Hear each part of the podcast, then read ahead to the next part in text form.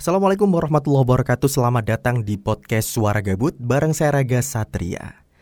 Ya di episode yang ketiga kemarin ya Tentang COVID dan yatim piatu agak sedikit berbeda Dari episode-episode sebelumnya Di mana episode sebelumnya saya benar-benar bercerita gitu ya Storytelling tentang kehidupan pribadi saya. Kalau kemarin mungkin agak-agak sok menggurui Agak-agak sok menasihati Sok jadi motivator gitu ya ya itu hanya ingin sharing dan memberikan motivasi. Semoga bisa uh, memberikan semangat juga untuk yang lain. Bahwasanya yatim piatu bukanlah akhir dari kisah hidup kalian.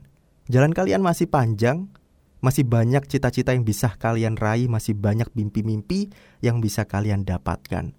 Meskipun status kalian sebagai yatim piatu yang tidak didampingi oleh kedua orang tua sampai kalian meraih kesuksesan kalian.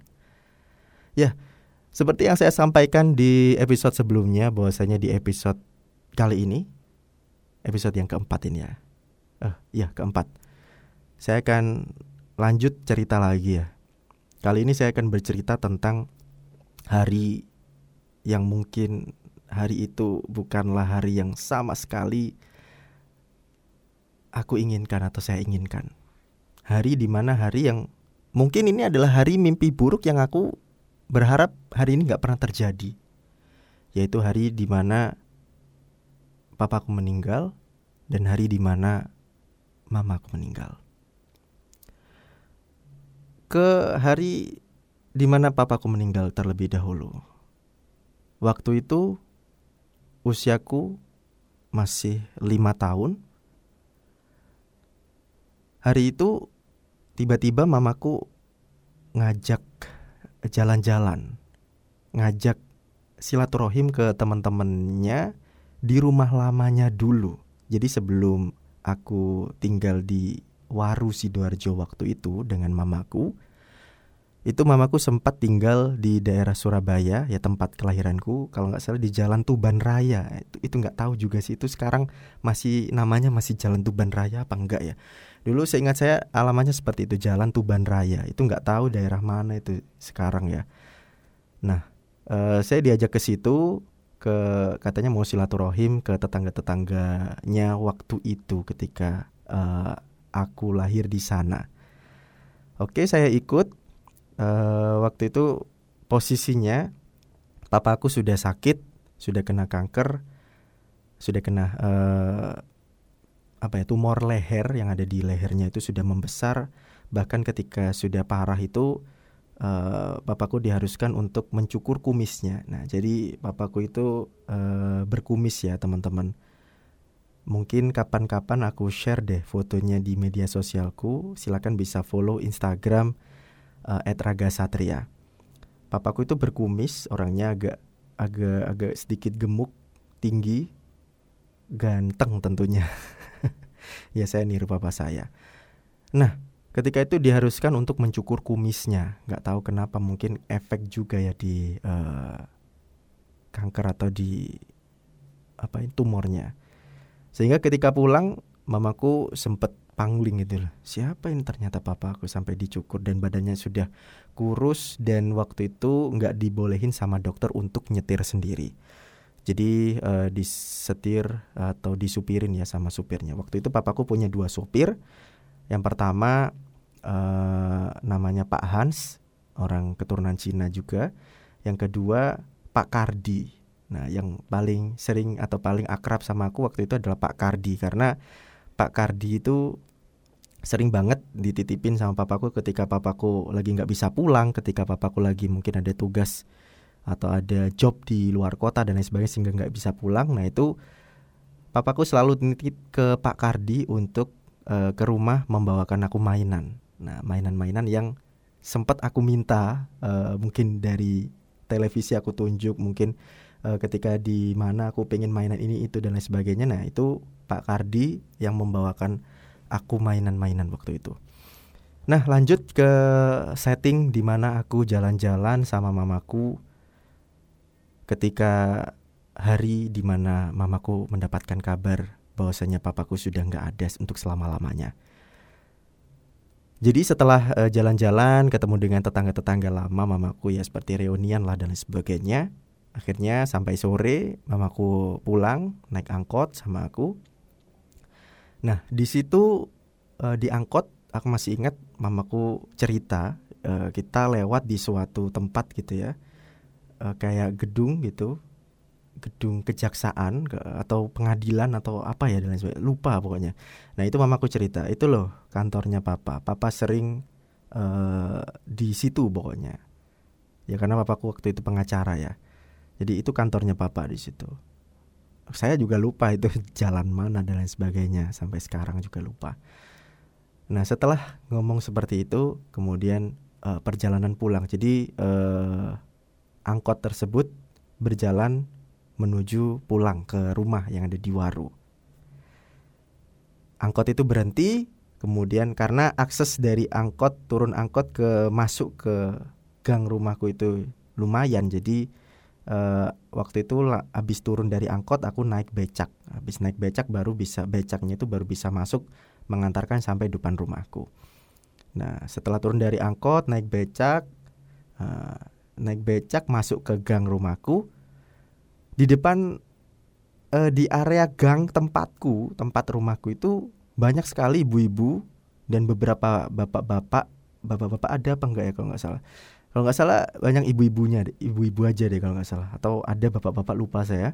Pokoknya sudah ngumpul di sana, kayak lagi ngerumpi dan lain sebagainya. Tapi wajahnya itu wajah uh, wajahnya itu kalau rasan-rasan kan bahagia gitu ya. Rasan-rasan itu kan ceria, sumringah gitu. Tapi ini wajahnya itu kayak tegang semua. Ibu-ibu pada ngumpul, wajahnya tegang semua. Nah, ketika becak mamaku datang sama aku berhenti depan rumah, ibu-ibu langsung matanya ke mamaku sama aku. Uh, ikul, ikul, ikul, wes teko, wes teko, wes teko, gitu katanya. Sudah datang, sudah datang katanya. Nah, mamaku sontak, mamaku kan orangnya nggak seberapa sering sih untuk uh, untuk ikut uh, apa ya istilahnya ngerumpi untuk ikut nongkrong dan lain sebagainya. Mamaku itu orangnya sibuk banget ya aktivitasnya itu lebih sering di luar daripada ngerumpi sama tetangga-tetangga. Nah, itu tetangga-tetangga langsung Iku wis teko wis teko wis teko. Akhirnya mamaku ya langsung nyamperin aja. Ada apa? Kok rame-rame gitu. Akhirnya beberapa ibu-ibu di sana pada wajahnya itu pada nggak enak semua pokoknya. Pada asem semua wajahnya. Kecut semua pokoknya. Itu saling uh, dorong mendorong. Sampai naik sampai naik sampai itu kamu gitu. Kamu aja kamu aja gitu. Ibu-ibu ibu satu ke ibu yang lain. Akhirnya ada satu ibu yang berani untuk maju untuk ngomong ke mama. Ya udah maju terus ngomong ke mamaku. Bu uh, ngapunten ini pakai bahasa Jawa ngapunten gitu iya ada apa? Pak Broto wis gak ono. Pak Broto nama papa saya. Jadi papa papanya Raga sudah nggak ada. Mamaku ya nanggepinnya ya biasa maksudnya nggak langsung shock nggak langsung kaget. Nggak ada. Iya emang emang lama sih nggak nggak ada. Maksudnya lama nggak pulang. Nggak tahu juga e, mungkin di rumah istri pertamanya di sesi kemarin sudah saya jelaskan, saya ceritakan bahwasanya papa saya membagi waktunya untuk pulang ke istri pertama dan istri kedua. Dan di akhir sakitnya itu di akhir hayatnya memang papaku beberapa hari ya, mungkin hampir sebulanan nggak pulang ya karena memang dirawat total sama istri pertamanya mungkin di rumah sakit setelah operasi waktu itu. Dan mama saya nanggepinnya ya ya emang nggak ada Pak Broto emang Pak Broto nggak ada, udah lama nggak pulang. Ya, belum belum dihubungi juga dulu waktu itu nggak ada ponsel juga. Yang si ibu itu ngomong, bukan, bukan itu maksudnya. Pak Broto wis gak ono, wis meninggal. Nah, Pak Broto sudah nggak ada, Pak Broto sudah meninggal. Sontak mamaku langsung nggak bisa ngomong apa-apa, badannya tiba-tiba kaku, tiba-tiba langsung ambruk ditampani atau disanggah oleh ibu-ibu yang lain. Ada beberapa bapak-bapak tiba-tiba yang ikut uh, membopang uh, mamaku waktu itu untuk dibawa ke rumah. Waktu itu aku masih kecil langsung digendong sama ibu-ibu atau sama bapak ya waktu itu tetangga-tetanggaku yang ada di sana uh, ditenangin uh, aku masih bingung kenapa ini? Ma mamaku kenapa ini kok jatuh? Meninggal itu apa? Aku belum tahu definisi meninggal definisi mati definisi meninggal dunia itu apa belum tahu belum sadar. Dan ya lebih ngenesnya lagi seperti yang aku ceritain kemarin bahwasanya dapat kabar meninggal ini itu sudah hampir 40 harinya. Jadi papaku nggak pulang tuh bukan hampir sebulan ya, sudah lama, mungkin dua bulan atau hampir tiga bulanan itu nggak pulang ke rumah. Dan itu mamaku dapat kabar kalau papaku sudah nggak ada, itu sudah hampir 40 hari meninggal. Ya bisa dibayangin gimana sedihnya mamaku. Kalau dulu aku udah besar mungkin ya, mungkin aku mungkin aku bakal langsung ke rumah istri pertamanya ngomong kenapa kok? Ya mungkin eh, karena hubungannya nggak baik tapi setidaknya yang ngabarin dan lain sebagainya. Itu info yang didapatkan papaku meninggal adalah didapatkan oleh nenekku. Jadi nenekku diam-diam pergi datang mencari alamat rumah istri pertamanya papaku langsung menanyakan dan akhirnya diberitahukan bahwasanya papa sudah nggak ada. Kemudian nenek ngabarin tetangga-tetanggaku yang ada di sana karena nenekku uh, posisinya uh, di perumahan yang sama waktu itu di Tambak Rejo Indah Waru Sidoarjo tapi beda gang. Kalau aku di jalan ikan bunte, lah nenekku di jalan ikan lele. Jadi satu perumahan itu gangnya itu namanya nama-nama ikan. Nah nenekku ngabarin mau ngabarin langsung ke mamaku tapi mamaku nggak ada posisi lagi keluar akhirnya titip pesan ke tetanggaku. Nah tetanggaku langsung ngumpul di situ nyegat atau uh, nungguin mamaku pulang. Nah jadi itu kisah ketika atau hari di mana papaku nggak ada. Sebenarnya hari di mana papaku nggak ada aku nggak tahu dan itu adalah hari di mana aku mendapatkan kabar bahwasanya aku nggak akan bisa ketemu sama papa lagi. Aku nggak akan bisa main lagi sama papa. Aku nggak akan bisa minta dibelikan mainan lagi sama papa. Hanya itu waktu itu yang ada dalam pikiranku. Meninggal itu apa sih? Meninggal dunia itu gimana sih? Kalau meninggal dunia berarti aku nggak bisa ketemu lagi dong sama papa. Kalau meninggal dunia, berarti aku nggak bisa main-main lagi dong sama papa. Kalau meninggal dunia, berarti aku nggak bisa minta dibeliin mainan lagi dong sama papa. Hanya itu waktu itu yang ada dalam pikiranku.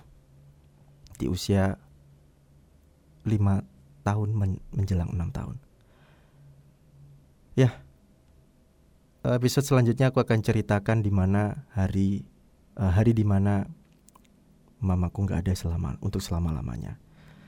So terima kasih untuk kalian yang sudah uh, mendengarkan podcast Suara Gabut episode kali ini.